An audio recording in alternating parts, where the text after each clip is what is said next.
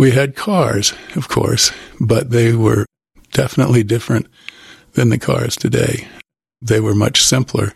They were made out of steel and iron, and they weighed a lot more.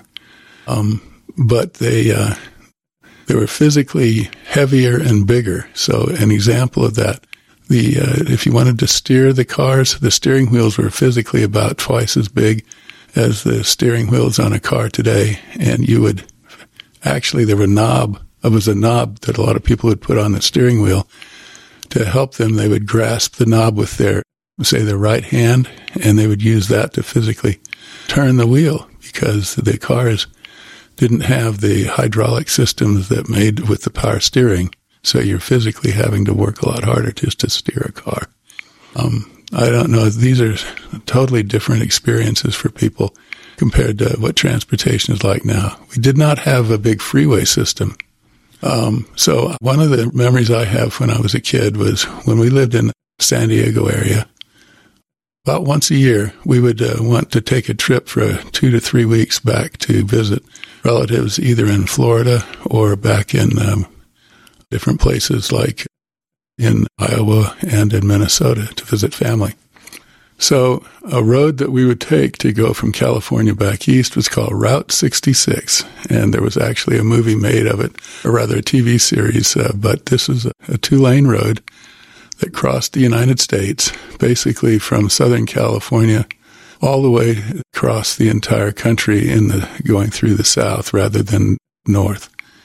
And we would get in the car, and as we started driving, um, we would have I had uh, a brother and a sister and my mother and father, so five people in a car. And uh, at a certain point, we would have a pet. We had a, a French poodle named Noel. He was a little black French poodle, and he liked to sit draped across my father's neck while my father was driving. He would sit on the resting on the back seat, and we didn't have the headrest like we have nowadays. Well, cars back then did not have air conditioning, and we would have to drive across the Mojave Desert uh, from Southern California through uh, Arizona, Nevada, that area, whatever, and then going further. So we would always plan our trip so that we would be driving out around five o'clock at night. So we would drive through all night through the Mojave Desert, so it was cold or cooler. And because during the day it would get to be 105, 110 degrees, and without air conditioning, that would get fairly uncomfortable. So I can remember my parents just driving all night and us kids sleeping on the back seats, and just to avoid the heat. One thing as we drove was all cars would have hanging from their steel bumper a um, two or three water bags made out of canvas and that's because back in those days, you didn't have coolant, but your cars, it was not uncommon because the radiators would leak a little bit that you would need to put water in your car as you drove along to keep it from overheating. And so everyone would be driving along with two or three of these canvas water bags that would hold a couple of gallons of water each. And we'd hang them onto the, uh, they would hang them onto the uh, bumper it's kind of an interesting sight, but that was a normal thing as people drove longer distances. So, where uh, would you guys? Uh, where would you sleep? Uh, yes, as we were traveling. Yeah, yeah.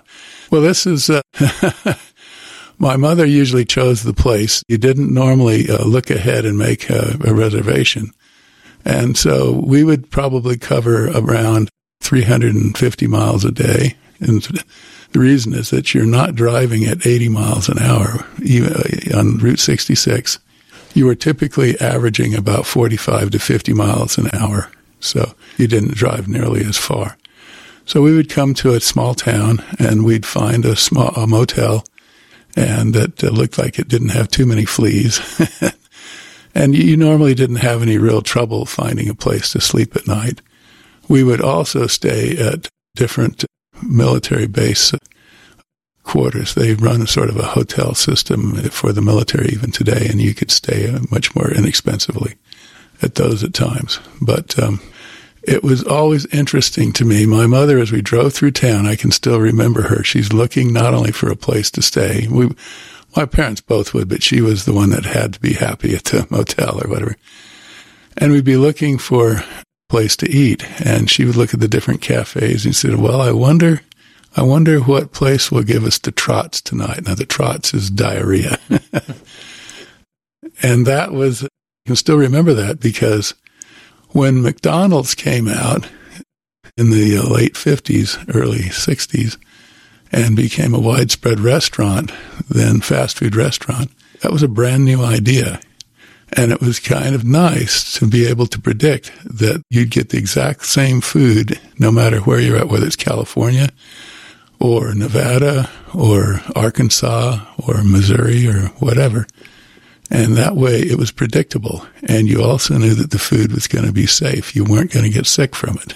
and that seems kind of amazing now because we have uh, food that's basically the same everywhere. But back in those days, you, you never were quite sure what the quality of the food would be. And frankly, it's uh, sometimes, not always, but sometimes the, uh, the safety of it. so interesting times. What would you, uh, was it all the kids? So it's you? Yeah. Go ahead. I'm Yeah. sorry. And what, and what did you kids do to stay like entertained? Yes. Entertainment. Nowadays, everybody just brings out their phone or their pad, iPad or whatever, and they go online. And you can go online as you're driving along and listen and entertain yourself. Back then, none of that existed. There was no technology like that whatsoever. So my mother would go out before we took these trips, and she would buy, oh, probably 50 to 100 comic books like Superman or Donald Duck or uh, there there were dozens of different kinds of comic books that would uh, we would buy, and she'd have this massive stack of brand new comic books, and she'd have it in a bag, and every day she would dole out. She based on how many days we are going to be driving. She she would dole out uh, three or four or five comic books that we would all read all day. We'd trade with each other that was the way that we entertained ourselves as our kid as kids. We also played a lot of games and we did singing as a family. You know, it's just fun, different, different, different fun little songs. You know, stuff like that. What kind of songs sing? Oh, McDonald's. Oh, McDonald had a farm. E I E I O. Um, I don't know. Bingo. B I N G O. Stuff like that you know, just uh, really simple tunes and nothing uh, fancy and not like show tunes, show tunes or anything like that. Would, uh, how old were, were the kids? We were typically with these trips between five years old and all the way up till about uh, 12 or 13 years old. Okay. Yeah. And every year, pretty much, we would t- take a trip like that for a, a couple of weeks.